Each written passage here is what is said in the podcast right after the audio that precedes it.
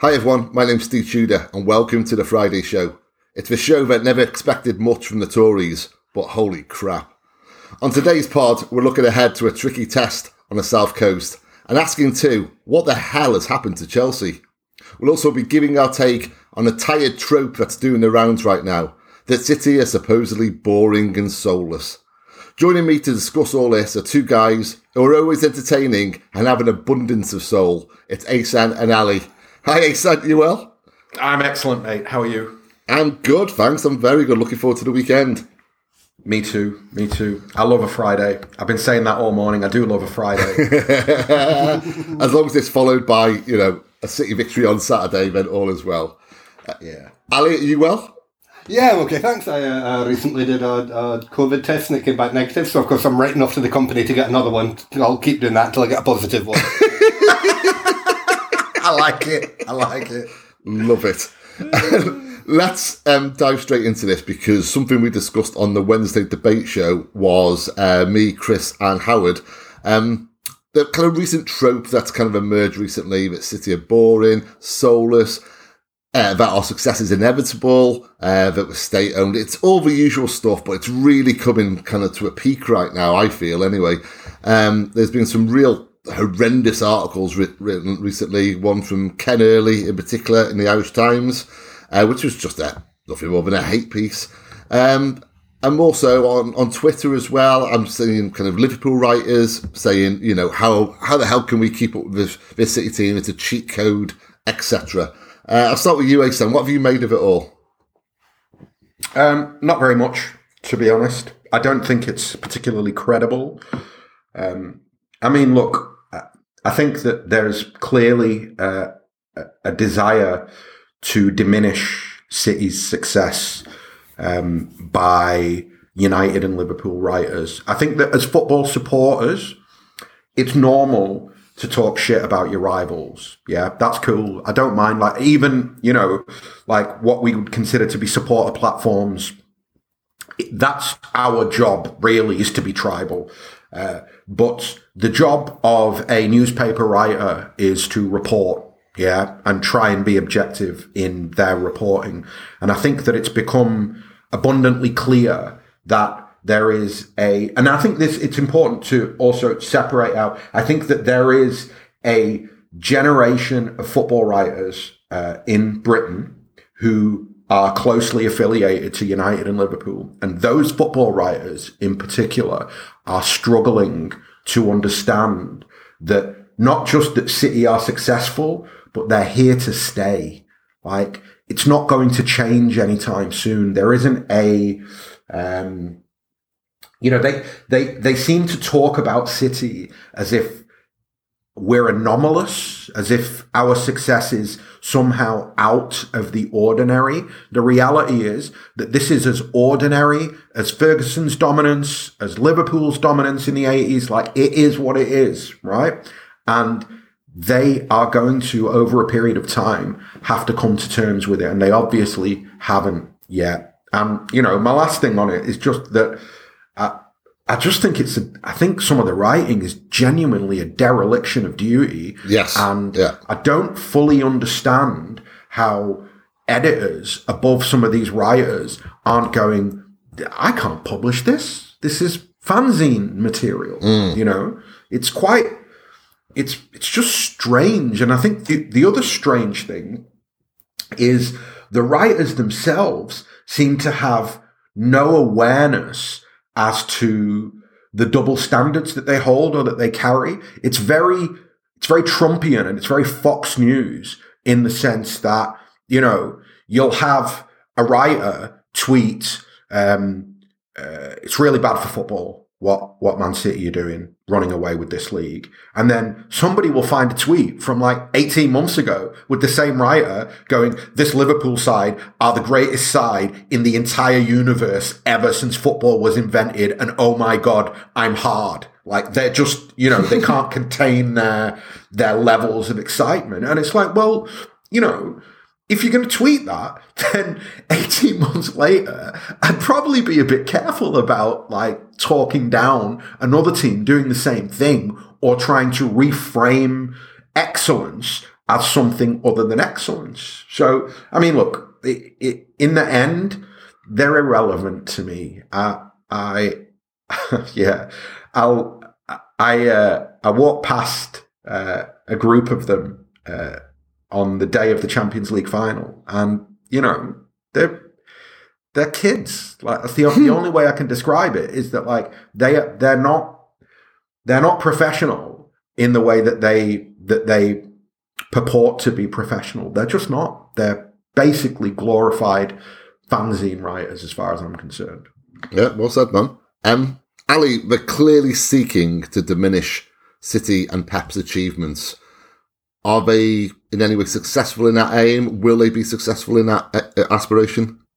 I think that kind of depends on us. So I, I, completely agree with what you just said and what Asan just said. Uh, in that at the top level, what these guys are basically saying is, I don't like the way that City keep winning, and I wish they wouldn't, and I wish my yeah. team would win instead. And we have to understand everything through that lens. Um, they're just trying to find uh, kind of uh, way to what's the word Cir- circumlocute their way around.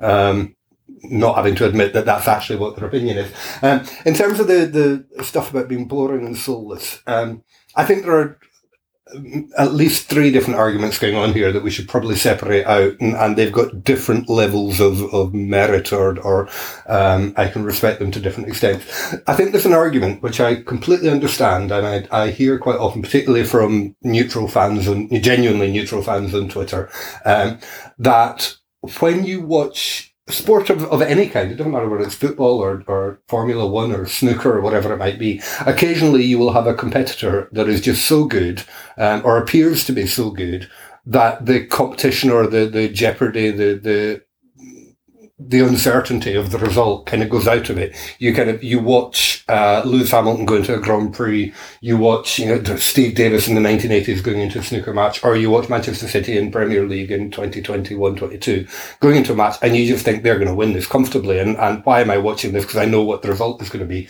Now that is. Uh, an inevitable part of sport. When when somebody gets so good, it, it becomes a product of their excellence. Uh, and there's we sh- should not begin to apologize for that or, or worry about it. Um, it's just one of those things that happens in sport. When you get so good that you blow away the competition again and again and again, a little bit of the, the interest goes out of it as a sporting spectacle. I can completely understand that. Um, and I'm, I'm not going to apologize for it. I'm not going to worry about it.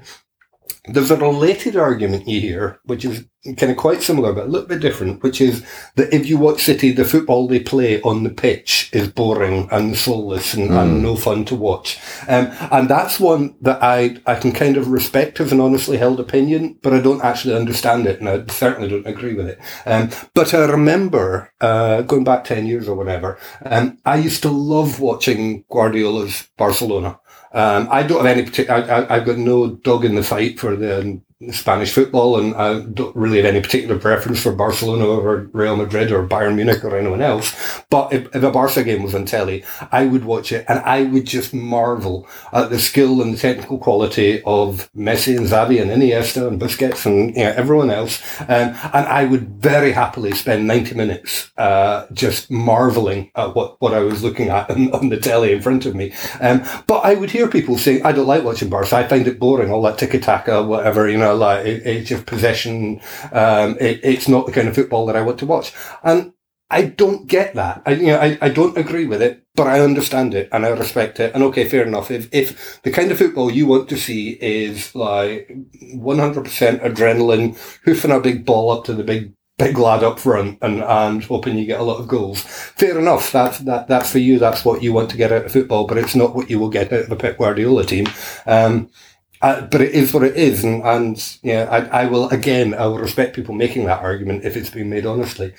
But then there's the one that, that really does my head in, and I don't think we should give any house room to at all. And that's the argument that says uh, cities.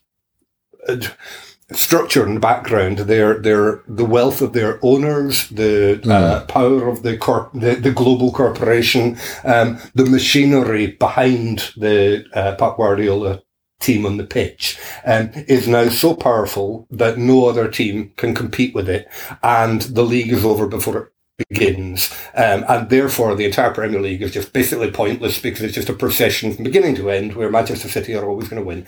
This is unmitigated bullshit. Um, we we hear it a lot, and it doesn't stand up to a moment's examination. You only need to go back to September and see these same people were predicting that United would win the league, or Chelsea would win the league, or Yes. Liverpool would win the league, Yeah. or whatever. And like you know, you, you can't say that you know City are going to finish fourth in August, and then when we're 10 points clear, clear in, in January, suddenly turn around and say, oh, well, it was always going to happen. Um, you know, if, if we were 10 points behind, uh, the same pundits would be crowing about uh, Pep Guardiola's um, incompetence and, and um, yeah, inability to see that you cannot win a Premier League without a centre forward. You can't win a Premier League without a specialist left back. Um, all of these arguments that would have come out against Manchester City, were we not winning, are just there in the background, being forgotten about. Um, the reality is, uh, Manchester City are performing on course for a Premier League winning side. Um, Liverpool, Chelsea, Manchester United, and everyone else are performing on course to finish about third, fourth, fifth in the Premier League. And you can look back over the last 20 years. You can go back to you know 1993. Manchester United got 92 points or something to win Yeah. the, the second Premier League. Um, you know, what City are doing now is not unusual. It's not unremarkable. And the idea that other Premier League teams could not possibly compete with this um, is just such arrant nonsense. And all of that is uh, really, it's a thinly disguised um, whine that their teams aren't good enough. Um, and, uh, and what it does is it insults and disrespects the achievement um, and the sheer brilliance of Pep Guardiola and the team of footballers that we've got at Manchester City. Um, and, you know, I, I completely agree with Asan that I, I try on all occasions to rise above it and not let it get to me because I understand that the main objective of this is to, to take the sheen and the joy and the pleasure out of it for Manchester City fans. Um, and the only way that can succeed is if we allow them to do that. Um, so I, I won't allow it to get me down and I will try and laugh at it wherever I can. And I would urge every other City fan to laugh at it rather than getting angry. Um, but we should acknowledge it for what it is. Well, you said there about it kind of undermining the achievements of Pep Guardiola and the team. I mean, for me, that that is the kind of biggest sin of all. Um, Asan, it could be said that City have broken these people. They've broken an aspect of, of you know football media, um, They have. and, and to which you know they're now resorting to writing, as you say, as like fanzine writers, basically. They're So completely broken.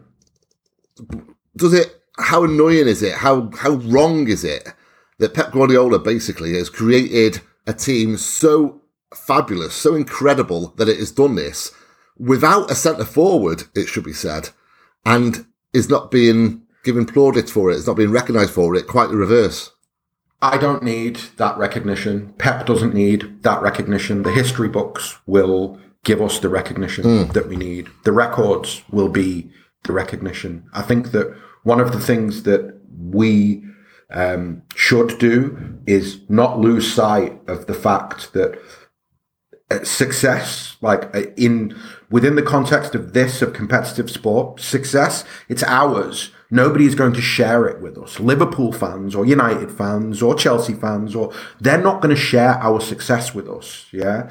Uh, I can't remember the last time that I looked at, at another a another team that was successful and thought, "Well done, you." Yeah, yeah, It just, yeah. It's it's it's it, it's not. That's not the nature of what this is. So I really, I don't need that recognition. I think the key point is more what you said at the top, which is that, you know, they're broken. I think, you know, it's really funny, like genuinely, genuinely, genuinely funny when you read some of the stuff that's written about City. I mean, it's just absurd. It's, it, it's, you know, it's just not true. It's, it would not, if I was an editor, a lot of those things wouldn't pass my Exactly. desk Yeah. because I'd go, I'm sorry, guys, this doesn't stand up to even the simplest form of scrutiny. Like Ken Early saying, uh, City is such an unhappy place that all the players want to leave. Well, uh, that would be all the players except for the players that have stayed for so long that we didn't sell them that our net spend is terrible, right? Because isn't that what the success, the organic success of Liverpool is built on, for example? Is their net spend, players want to leave, they sell the players for big money and they can reinvest. Whereas Manchester City, they don't have to sell their best players and they keep their best players. So everything, something like that doesn't stand up to scrutiny.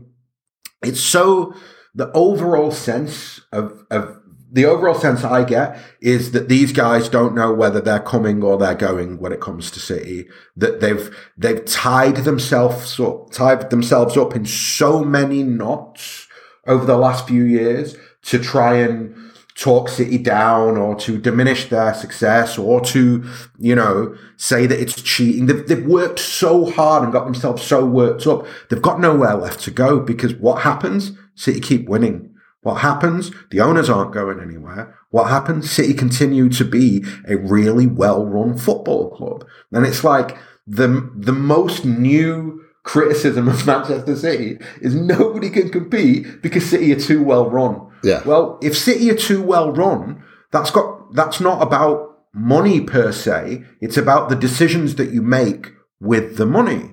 So how's that bad? Like, you know, if if you're if if I'm if I'm a bad husband, right?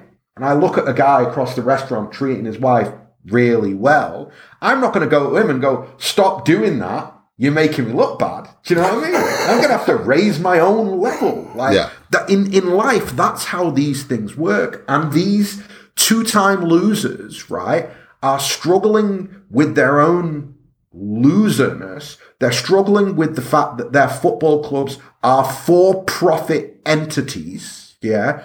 That are, I mean, if we're, talk, we're talking, obviously, we're talking specifically about Liverpool and United when I say this, but and Arsenal to a certain extent. It's like these guys are owned by hedge fund guys, right? And in the old days, when I grew up, the way that you held your owners of your football club to account was to go, you don't take a penny out of the club. Everything you, every penny in profit goes back into the club to invest in the team. Yeah. And now in the modern game, because they've got owners who want a profit, now the conversations are all around, oh, well, you know, we're trying to run a profitable business while City are just throwing money at something. And it's like, well, if you're trying to run a profitable business, don't cry about the fact that we're not trying to do that. We're trying to be the best football team in the country. Our owners don't need to make money. Absolutely. Your owners don't need to make money. They want to make money. There's the difference. Like, it always comes back to the same thing for me. Can I come in one, one more thing, Steve, just on on the boring football thing? Like, it's really Yeah. important to say uh, that this conversation has come up at you know whatever this point in the middle of January, end of January, 2022, and of, of all the times for this conversation to come up, if you look back over the last whatever you know month or or you know, six weeks of, of City games. Um, yeah, we, we had the Boxing Day game against Leicester, which a completely insane game of football. It went like 4 0, then 4 3, and then 6 3. Like, I'd challenge anyone to tell me that was boring. Um, we had that game against Arsenal, which had you know, so many like subplots going on. Um, and whatever you think about the, the game and the result and, what happened in the end, um, I would challenge anyone to tell me that was boring. Um, you know, we, we had a couple of you know absolute hammerings of, of Leeds and, and Newcastle, wasn't it? 11 in two games. Now, you can say, uh, again, I would challenge anyone to say that watching an absolute proper old fashioned hammering on the telly, um, it might be painful to watch, but it's definitely not boring. Uh, There just haven't been any boring City matches that I can think of. Even that, you know, that the 1 0 Chelsea um, was really tight and nervy and, and had lots of, you know, lots of merits to it as a game of football. Um, I can't remember the last time there was a boring game of football for City, you know, by any objective standard, if, if you if you don't actually have a, a dog in the fight. Um, so it's just, it, it, it is such bullshit. And, and I, again, we're, I'm here feeling my uh, own blood pressure and temperature rising while I'm te- telling everyone not to get riled by it. And, uh, and yeah, it, we should identify it for what it is, which is a big, big, big bucket of shit. Yeah, well, quite. I mean, I, I interviewed um, a Daily Telegraph uh, journalist yesterday, a very knowledgeable guy, very, you know, uh, got a lot of time for him. And I was asking about Mo Salah and whether Liverpool should kind of break their kind of um, you know wage structure to, to, to keep him, uh, and and it directly fell into what you were you were talking about, Asan, where you said about kind of they're, they're, they're for profit, you know, because he said FSG can easily afford Mo Salah and, and paying what he wants, and the Liverpool fans will be absolutely delighted with that, and everyone will be happy, but they won't. They're unwilling to do so, which, by the way, is fine if that's what they want to do. But if that's the way they want to go, don't be moaning if kind of, you know, Mo Salah leaves and then City in two, three years' time are even further ahead of him in the whole big, uh, big picture because, you know, you, have not kept your best player. Uh, mm. Furthermore, they've allowed uh, Mo Salah to go into the final year of his contract. So I completely agree with everything you're both saying. Um, maybe unsurprisingly, but still, uh, I think there's some excellent points made all round. And it's just, it comes down to what you've been saying, Ali. It's just a big bucket of shit. it's just bullshit, the whole thing. Um, mm. Hey, Sam, is any anything else you'd like to add? No, I mean, you know, I'm, I'm, I think I'm, I've been fairly consistent over the last 12 months that I'm, I'm almost completely unbothered by most of it. You know, I'm just, I, I find these, I find, I find most of these fellas to be relatively amusing in their, uh, in their kind of it's it that I think that they secretly they want to rile City fans and they want the attention of City fans. Yes, that is definitely so, the agenda of something. You know, yeah. I think the the the best thing that you can do is starve them of the attention yeah. that they crave. I can't remember the last time because you know you, we well, I think we all went through this this period where we we we retweet negative articles yeah, about yeah, City. Yeah. And I can't remember the last time that I did anything like that, or I even engaged with one of the maybe maybe yeah. Like I just I don't. For me, it's not it's not interesting. Like I'm I'm I'm I'm going to sound really arrogant now, but I don't care. I am intellectually superior to most of these. I do not have the the time the space, um, lads, I'm too successful. I'm genuinely, genuinely not interested in talking to some glorified blogger, right, about my football club. I don't need to do it. It's, it's not, you know, uh, I mean, your thing. What you are, you are the Manchester City of uh, football punditry. We're in late January. That's not that, that's not going to be topped. That's a 2022 winner right there. That's the highlight of the year for me. That no, no one can compete with that. Magnificent. My tongue, my, my tongue was in my cheek. I mean, I was, I'm kind of kidding, but you know what? I'm, you but you're also right. You're also yeah, right yeah, because there right. are people like I responded to Ken Early because Ken Early, I think, is a fabulous journalist. He's a brilliant writer. No, he's not. Sorry, no. sorry. I'm going to oh. stop you right there. How can you say? Stop. Whoa, whoa, whoa, whoa, hold on, hold on, hold on. Let's come have on. this conversation. Yeah, right? come on. So when you look up journalism, yeah. in the dictionary, right? And then you look at Ken Early's writing about Manchester City, with all due respect, a fabulous journalist would Fabulous never, writer, writer, I said. Oh, fiction writer. Different Please continue. No, because I mean, he, he, could be a fabulous journalist. On that instance, he was an horrendous journalist, of course, because nothing stood up. As you say, the slightest scrutiny, it all fell apart. But as regards to writing, his turn of phrase, the way he structures the sentences, and all the rest of it, I think he's a fabulous writer. So. I, I, I will engage in people like Ken Early, but some of the others are dog shit. Some of the others are just rent a quote who are clearly have an agenda to rile City fans in order to boost their own profile. So can I can I just come in on one thing here, and and it's a, a fact about the media, whether you're talking football media or politics media or music media or whatever else. Uh, the job of the modern journalist is not to uh, convey information yeah. and tell people things that they didn't know before. The job is to generate clicks and, and sales. Um, and the most effective way for a journalist, and I put that in quote marks if you prefer, uh, to, to generate clicks and sales is by telling people what the majority of their readers want to hear. And there is a huge market for, uh, amongst Liverpool fans, United fans, uh, Arsenal fans, and all the other clubs all over the world, uh, for City hate pieces. Yeah. Um, if you, if you you click something saying City do not, if, if you write something saying City do not deserve their success, that they have cheated their way to this uh, excellence, and that um, basically all the other teams have been done uh, done an injustice, and, and it's just not fair, then you will get millions of clicks, and that's why they do it. It's not actually to rile City fans; they don't care about City fans. There are you know there aren't enough of us uh, compared to all the other football fans in the world, and that's what's actually driving this. Um, and uh, we can complain about it, but it is a bit like complaining about the weather. It's just, uh, you know, it, it's what it is now, um, and that's why it happens. So uh, it doesn't make it any better, and it doesn't it doesn't make these people any uh, ethically or morally uh, any any less uh, questionable. Um, but that is why it happens. Completely agree. Completely agree. And um, yeah, I I go back to the point you made earlier, Asan, as well about the editors. The editors must take a large load of the blame for this, these, these Absolutely. nonsensical articles that are out there for, for agreeing to be pitched. I mean, I could think of maybe eight journalists out in the country, football writers, who don't have to pitch ideas. There'll be a lot of football writers out there who people will think won't have to do that, but they do. They have to hmm. pitch to their editor. People like Ken Early, for example, will have to pitch their editor and say, I want to write about this this week. And the editor will simply say, give a go ahead or say no. And for them to say yes to these articles when they're being written time and time again, and there's no substance to them, ah, it's, it's, it's clearly just all bullshit.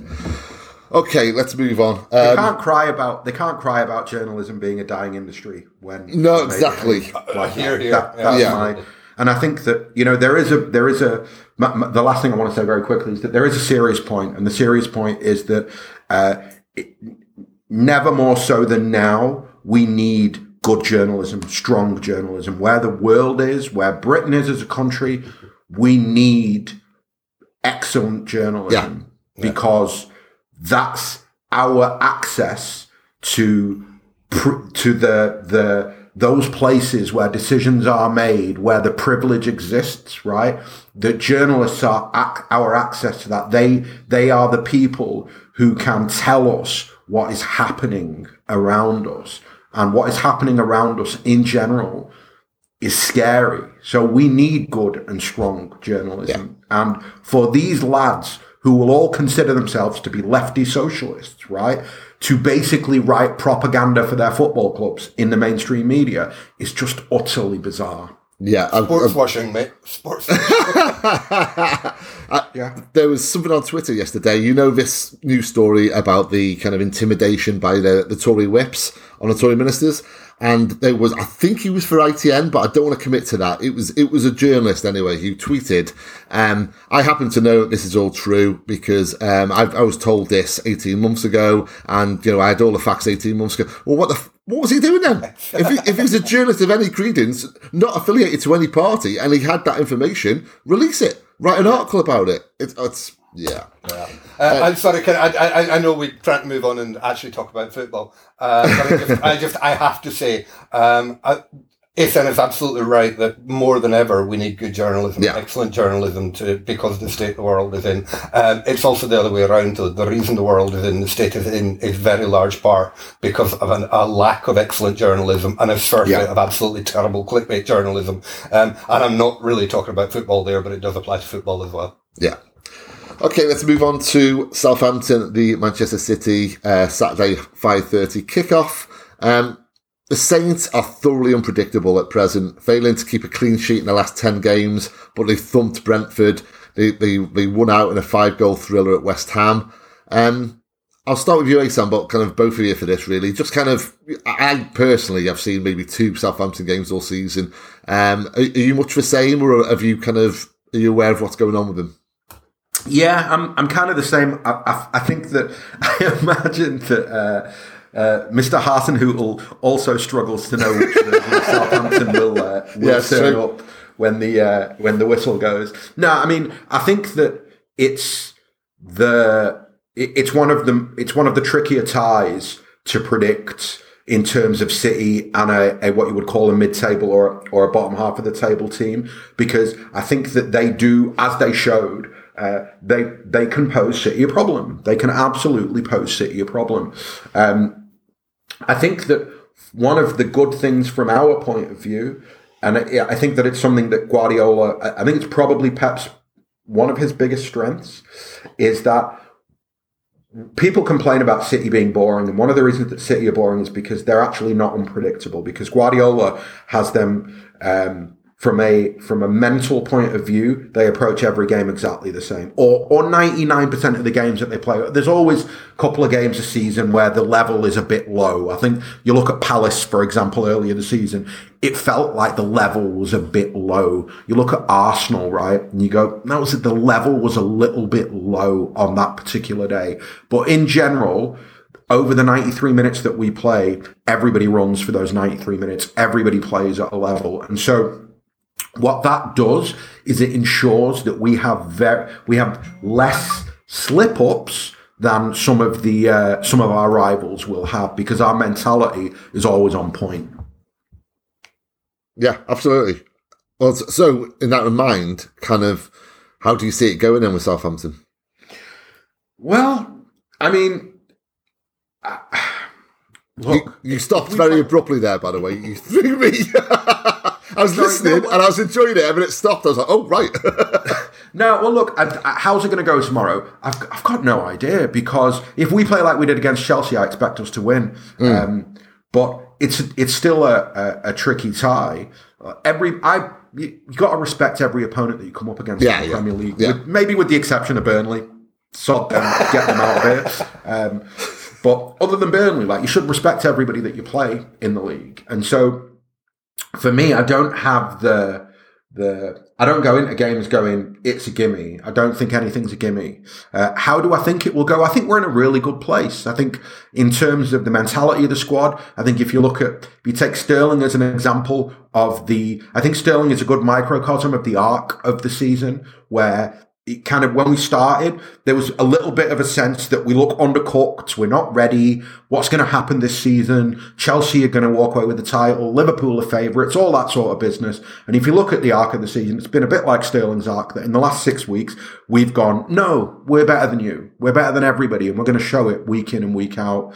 Um, so I expect a difficult tie, but I expect us to win that tie. And can I also say?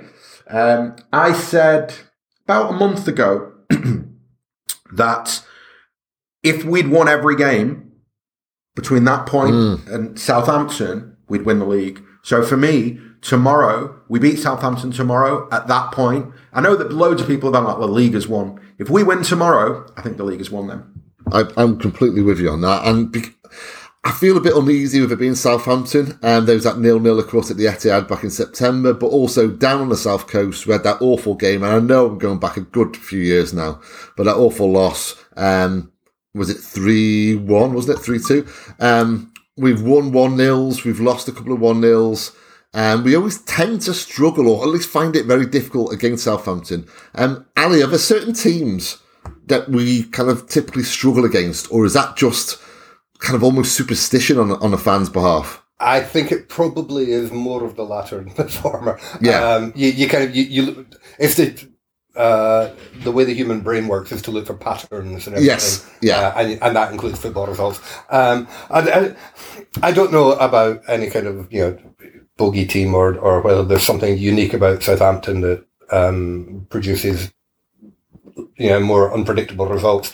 Um, but I really like Southampton as a club. Um, the, the, there's a lot to like about them and the way they run things, the way they operate, um, and very little to dislike about any of the people involved. Um, I think over the years, Southampton have tended to produce one or two exceptional players who have exceptional seasons uh, and then get bought usually by Liverpool. Um, and their most successful seasons have tended to to uh, be built around like one outstanding performance. I'm not sure they've got that this year. Um, Ward-Prowse is a phenomenal player, particularly mm. with a dead ball at his feet, and and uh, when we come to predict scores, I think I, I don't think I would ever produce it. I, I don't think I would ever predict a clean sheet against Southampton because um, you can almost always back on a good chance Ward-Prowse is going to hit in a free kick from somewhere. Um, so there, there's a lot to like about them, but they're they're just not quite sparking this year.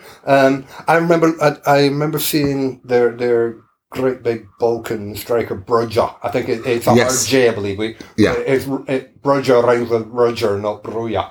Um, but he, he looks a, a bit like a Negredo or something. He looks like a really intimidating centre forward. Um, and can keep showing sparks. So like, this guy's going to explode any day now.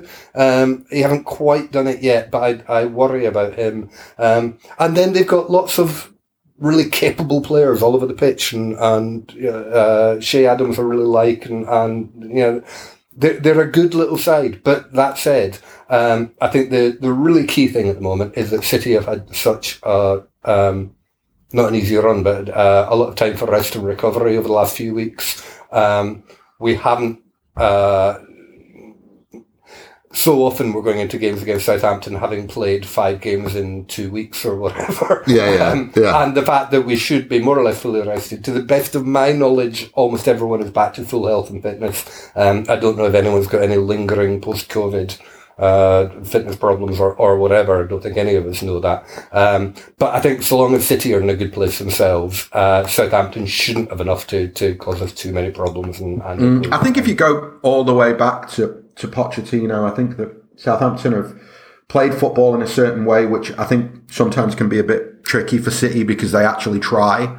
They want to try and press high and, you know, they want to try and beat you. Uh, and I think maybe a little bit, we've, we've found that a little bit tricky in the past. I think it's telling that, like, I mean, I've got a real soft spot for Southampton. I've been playing with them on Football Manager for many, many, many years now, right? I know that squad inside. I really do. Like, I'm, I'm like, yeah, my brother said to me in the past, really, Southampton again? And also, I think it might, part of it might just be because I'm a bit obsessed with James Ward Prowse. I just, if there's one player from a rival that I think could play for City, and I'd love him at City, Ward Prowse is that lad. I think he's amazing. I really do. Massively, massively underrated. Um, yeah. Because he plays for Southampton, I think. Anyway, I, if, if he played for anyone in the, in the top kind of eight, uh, he'd be regarded much higher, and, and it's just not fair. That um, You know what? I, I want to say something, right? It's England related. So basically, uh, I can't remember what I was listening to, but I was I was listening to something recently, um, and I was nodding nodding my head vigorously because they were talking about Declan Rice, right? And they were basically saying that like Declan Rice is is beginning to be an up and down the pitch midfielder, right?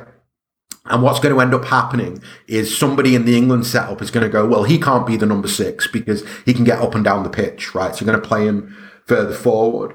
And contrast that with somebody like James Ward Prowse, who isn't dynamic in the way that, you know, somebody like Bellingham is or, or somebody like Rice is.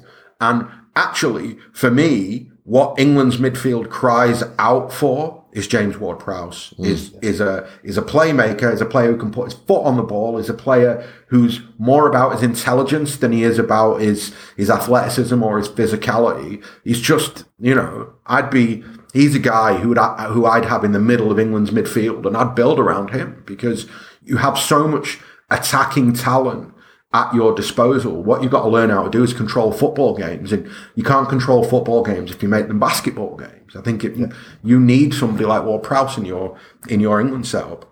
instead of going for kind of Calvin Phillips, who I really rate, but I rate him in that Leeds system and the way that Leeds play, and that's you know obviously not the way that England play. So I'm completely with you on there. I, I'll go for Ward Prowse. I go for um, Declan Rice in the middle with Bellingham as well. I mean Bellingham's going to be a superstar, and I hope to God that Liverpool don't get Bellingham in the next 18 months. I really do. Um, okay, let's. I don't back- think they can. Have, I don't. I don't they think can't. that. Yeah, I don't. I don't. Yeah. I think that even their even their sensible supporters um, have said a lot recently. Our owners are never going to pay what Yeah. Dortmund will want for, for Bellingham, and I would I would agree with that. I expect that Dortmund are looking at Bellingham and going, "You're going to break a transfer record. You're that good." One of the English giants is going to come and go, "We'll give you 100, 150 for him." That Yeah. type of it's going to end up being that type of fee. And I had a little look the other day. He's on a ridiculously long contract. Like I think it's like 2026 or something like that. So you ain't getting him on the cheap anytime soon. Yeah. Um, okay, bring it back to Southampton and the City team. Um, Zinchenko's out, Palmer's out, and that's it as far as I can tell. Um, Ake trained uh, yesterday. Mahrez is currently on his way back from AFCON. Um, Ali, would you be happy to see Mahrez in the starting lineup, or do you think that's just not realistic? It's- Yeah, I, I, there's no need for it. There's absolutely no need for Yeah. it. And and uh, yeah, a long long haul flight and everything else, and just getting his head back in the right place, I think would take a week or so. Yeah. So uh, th- there's absolutely no point in taking a, a chance with that when we've got so many other options. We've got uh, Sterling like absolutely on fire down the right the other week. Um, so no, like, let's give let's give Mahrez a, a few days to get over his disappointments and all the rest of it. Um, and then beyond that, it's uh, we've got a, a, a full a full deck of cards Yeah. to choose from. yeah. Um, and I, I really don't know what uh, how Pep will go. I don't really see any reason not to pick a um, almost identical team to last week, with the obvious exception of Dias coming back in, maybe. Uh, and who knows, maybe we will actually have an, an almost unchanged City uh, City pick. Well, yeah, I mean, because we've got the, the Premier League break after that as well. You- You've got to expect Pep to go strong here. I mean, Asan, what would involve Pep going strong, do you think? Um, well, firstly, I, I, I kind of take a little bit of issue with what Ali said. I think it would be um, very. Uh, I don't think it'd be very cool if Guardiola took Stones out the team and put Dias back into the team after Stones performed at the level that he performed at last weekend against Chelsea. I think that you know.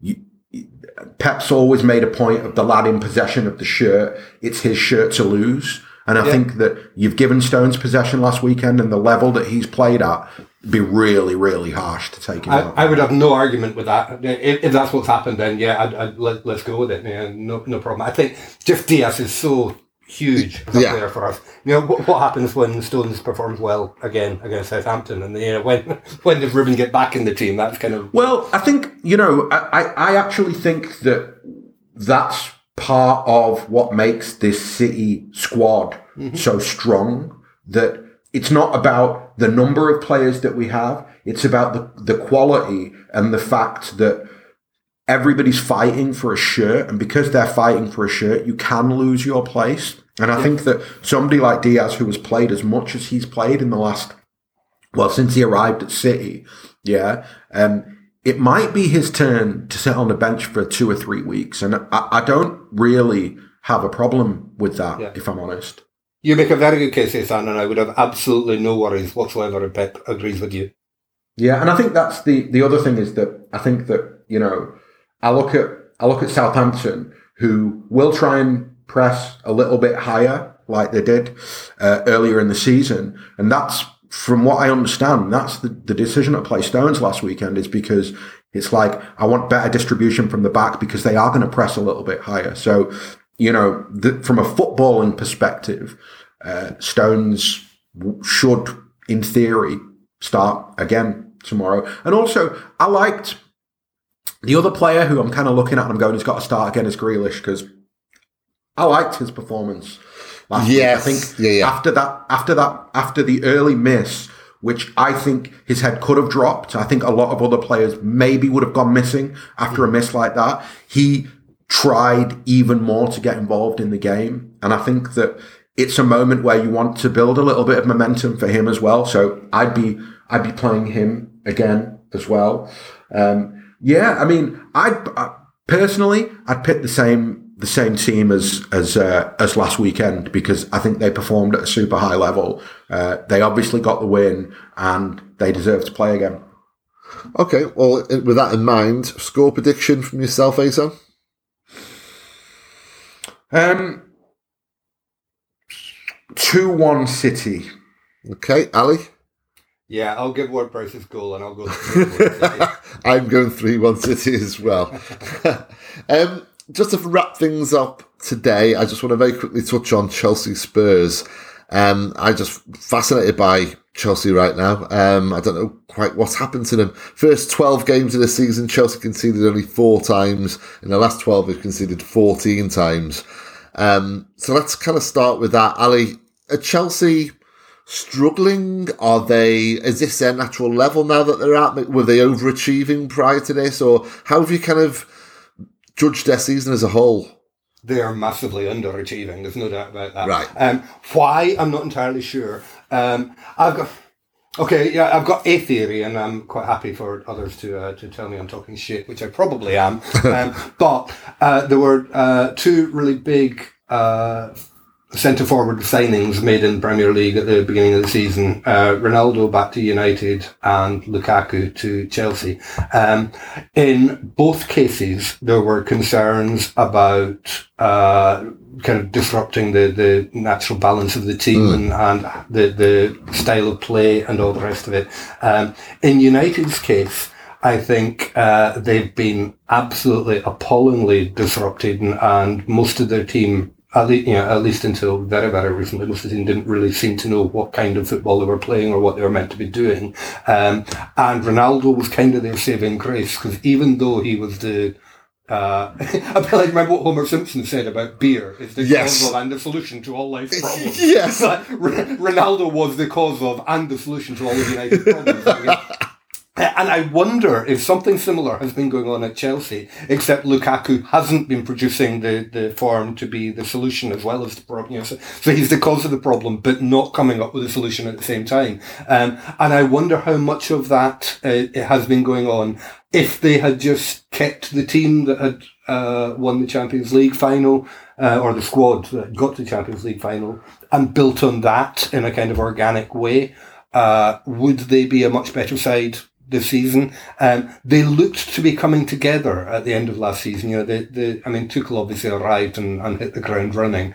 Um, and they kind of, they, I was very, very scared of them at the start of the season. I, I, I had no doubt they were going to be our, our, you know, most serious challengers to, to winning the title. Uh, and it just hasn't happened. And even when you talk about, you know, the first however many games of the season when they only conceded four goals or whatever, they were never playing that well. They were, they were stealing 1-0 victories all over the place. And it looked a bit like they were, um, looked a bit like they were struggling for any kind of consistent form. And I wasn't overly surprised when the form turned against them. I, have been really surprised that, that Tuchel hasn't found a way of, of bringing it back and finding form, uh, where, you know, I mean, even uh, stuff as, as simple and obvious as the lineup that put out against City. When I looked at that forward line, um, I just thought we're we're going to win this and we're going to win this comfortably. They're not going to score goals. When when you get Timo Werner, and Kai Haver- Havertz, whoever else sitting on the bench um, and playing Pulisic and, and Ziyech, uh, I, I don't know what's going on there. Yeah, I really- yeah. I do Yeah. not know what's going on there. I will say that um, when you compare that to what's happening at Tottenham, um, when you saw, I, I- thought there was a kind of, oh, oh, before I pass on to Asan, there was, there was something really significant I thought happened at the end of the uh, Spurs game the other night, which was, we were talking about boring games of football earlier, you know, as a fair play, that was an absolutely cracking match happened the other night. Um, when Spurs got an equaliser in the 95th minute of, with five minutes injury time to be played, they, they scored an equaliser in the 95th minute. And uh, Bergwijn went chasing into the net to wrestle the ball back from Kasper Schmeichel to get back and restart the kickoff with like 20 seconds to go. And I laughed at him. I was like, mate, who are you kidding? You've just got an equaliser, go away and celebrate it. But no, he wanted that ball back because he wanted to win that game. And sure enough, 10 seconds later, uh, Tielemans played a stupid ball straight to a, a, a Spurs player and they won the match with the final kick of the game. Sorry, I'm coughing now. Well, Uh, that would not have happened uh, to Spurs a couple of months ago, and I'm absolutely convinced that would not happen with Chelsea now. Um, it's that that sheer desire and will to win that Conte's Spurs are now showing, and Chelsea have got none of it. Well, Ali, you've set me up perfectly because my kind of closing question to Asan actually involved exactly that and, and the mentality at Chelsea, which has surprised me. Tuchel, after the um, Brentford draw, said his players are tired, and he said that the fans and Brentford team celebrated a draw distastefully, kind of, you know, looking upon their celebrations as some kind of, well, I don't quite know what, look down upon them. Uh, you would never hear such pathetic excuses from Pep Guardiola. Uh, indeed, there's a video out there, isn't it, on the Amazon um, documentary where he's saying to the players, "Tired, tired, fuck you." That says it all for me about Pep Guardiola. Asan, does it come down to mentality between Tuchel and Pep? Yeah, but in not just in that, it, not just in in in in the way that you've characterized it there. I think it comes down to tactical mentality as well. I'm mm. I'm going to regular listeners are going to go. Asan's going to say the same thing that he always says. I said at the end of last season after they beat us in the Champions League final, um, Tuchel won't win the league playing with. Uh, three at the back and two wing backs. I said at the start of this season, after they signed Lukaku, and everybody was like, "They're gonna, they're, they're the favourites, their title to lose." I was like, "What are you on about?" Like they you cannot, with Klopp and Guardiola in the league, you won't win the league playing with three at the back and two wing backs and two holding midfielders. You're just not going to create enough. And I think that Tuchel is rapidly finding out that the Premier League, he can't bend it to his will, maybe in the way that for Paris Saint Germain, when he was there, he could play three at the back, play with two wing backs, and it doesn't matter who they played, they'd win because they had Neymar and Mbappe. But here in this league, loads of teams will go, you ain't breaking us down. You've got to find find more solutions. Mm. And he's just he's not found the tactical solutions. And I think, you know, I think he should be careful about his job because I think that Chelsea are a club where if I was honestly, if I was running Chelsea, I'd sit him down and I'd go, you know what? This three at the back thing, you're gonna have to change it this summer if you want to keep your job. If you want, if you, if Tuchel said to me, no, I'm going to play three at the back next season as well, I'd be going, you know what, we're going to find another coach. Right. Okay. I, I, can I can I be uh, give you a fairly crude and blunt prediction? Yeah. Um, I think Tuchel's got about two defeats in him still to keep his job. Uh, I think if he has another couple of another couple of bad results, he could be out before Easter. You're, you're mm. both both of you surprised me. I'm not disagreeing with you, but it surprised me actually. It's um, yeah. Well, let's wait and see then. Let's wait and see. Uh, I, I, just think I regard him too highly, you know, because when I speak to, I respect both of you immensely in your thoughts and your opinions, and there's others such as Howard. And when I talk to you guys, you don't see him like I do, and I think I'm in the wrong.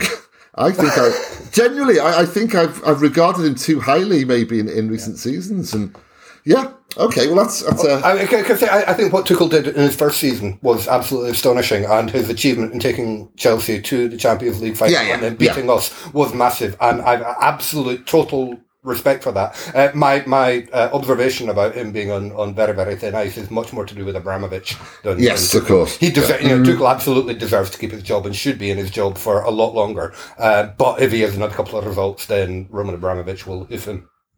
Okay. Yeet him into the sun, as they say on Twitter. yeah, no, I don't. I, actually, I don't agree with that. The idea that he should be, he should keep his job. No, because oh, we're just being kind. with the resources that he's got at his disposal, yeah. um, I think that he's now underperforming. I think that last yeah. season he could do everything that he did on the basis that he came in mid-season and that he needed to take stock and have a good summer window, and then he could implement his own ideas. The problem is Chelsea don't look any different to what they were uh, in the Champions League final. If anything, they look a worse team than yeah. the team that was in the Champions League final.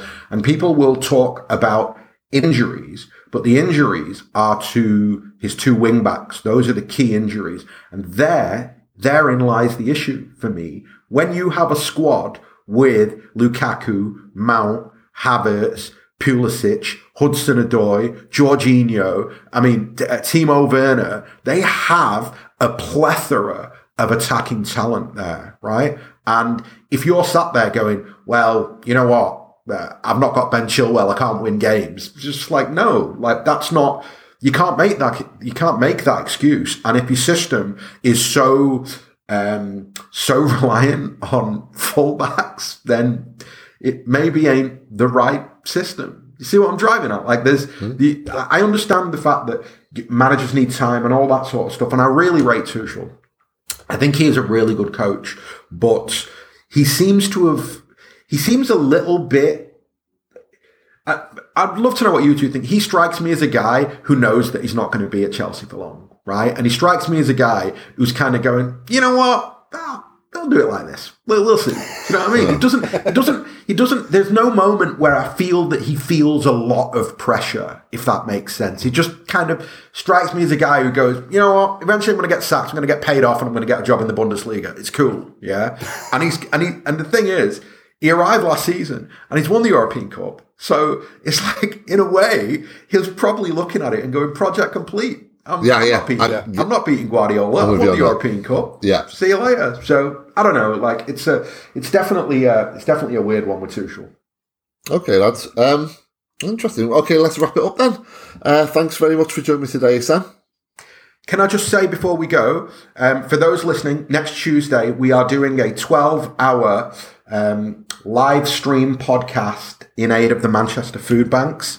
We've got an exclusive with Johnny Marr. I think Nedham's going to be joining us. Sam and Jack will join us at some point to talk about transfers. Loads of other guests. Steve's going to be on it. I'm going to be on it. Howard's going to be on it. Blue Moon Podcaster on it. Main Road Rambler on it. Noisy Neighbours are on it. City Extra are involved. City Report are involved. The City support community in general are involved. Get involved. It's for a great cause. And hopefully a, a good interview as well from myself uh, over the weekend. But I'm crossing my fingers on that. I'll find out on Sunday, and that'll be with a surprise guest. Uh, Ali, uh, you've uh, also offered to come on it. I'm I'm uh, at your disposal, and I'm Ah, hoping I'm, I'm hoping you can fill out between all these superstars. You can find a minute to get a, can get a word in edgewise. You're the Definitely. superstar, man. well, thank you very much, Asan. Appreciate you coming Absolute on today. pleasure, mate. Thanks, Ali. Loved it as ever. Thanks, Steve. That's a wrap for today, folks. We're off to check the hard drives of any grown ups who have done the Ronaldo celebration in public. In the, in the meantime, take care of yourselves, be well, and forever up the magnificent blues.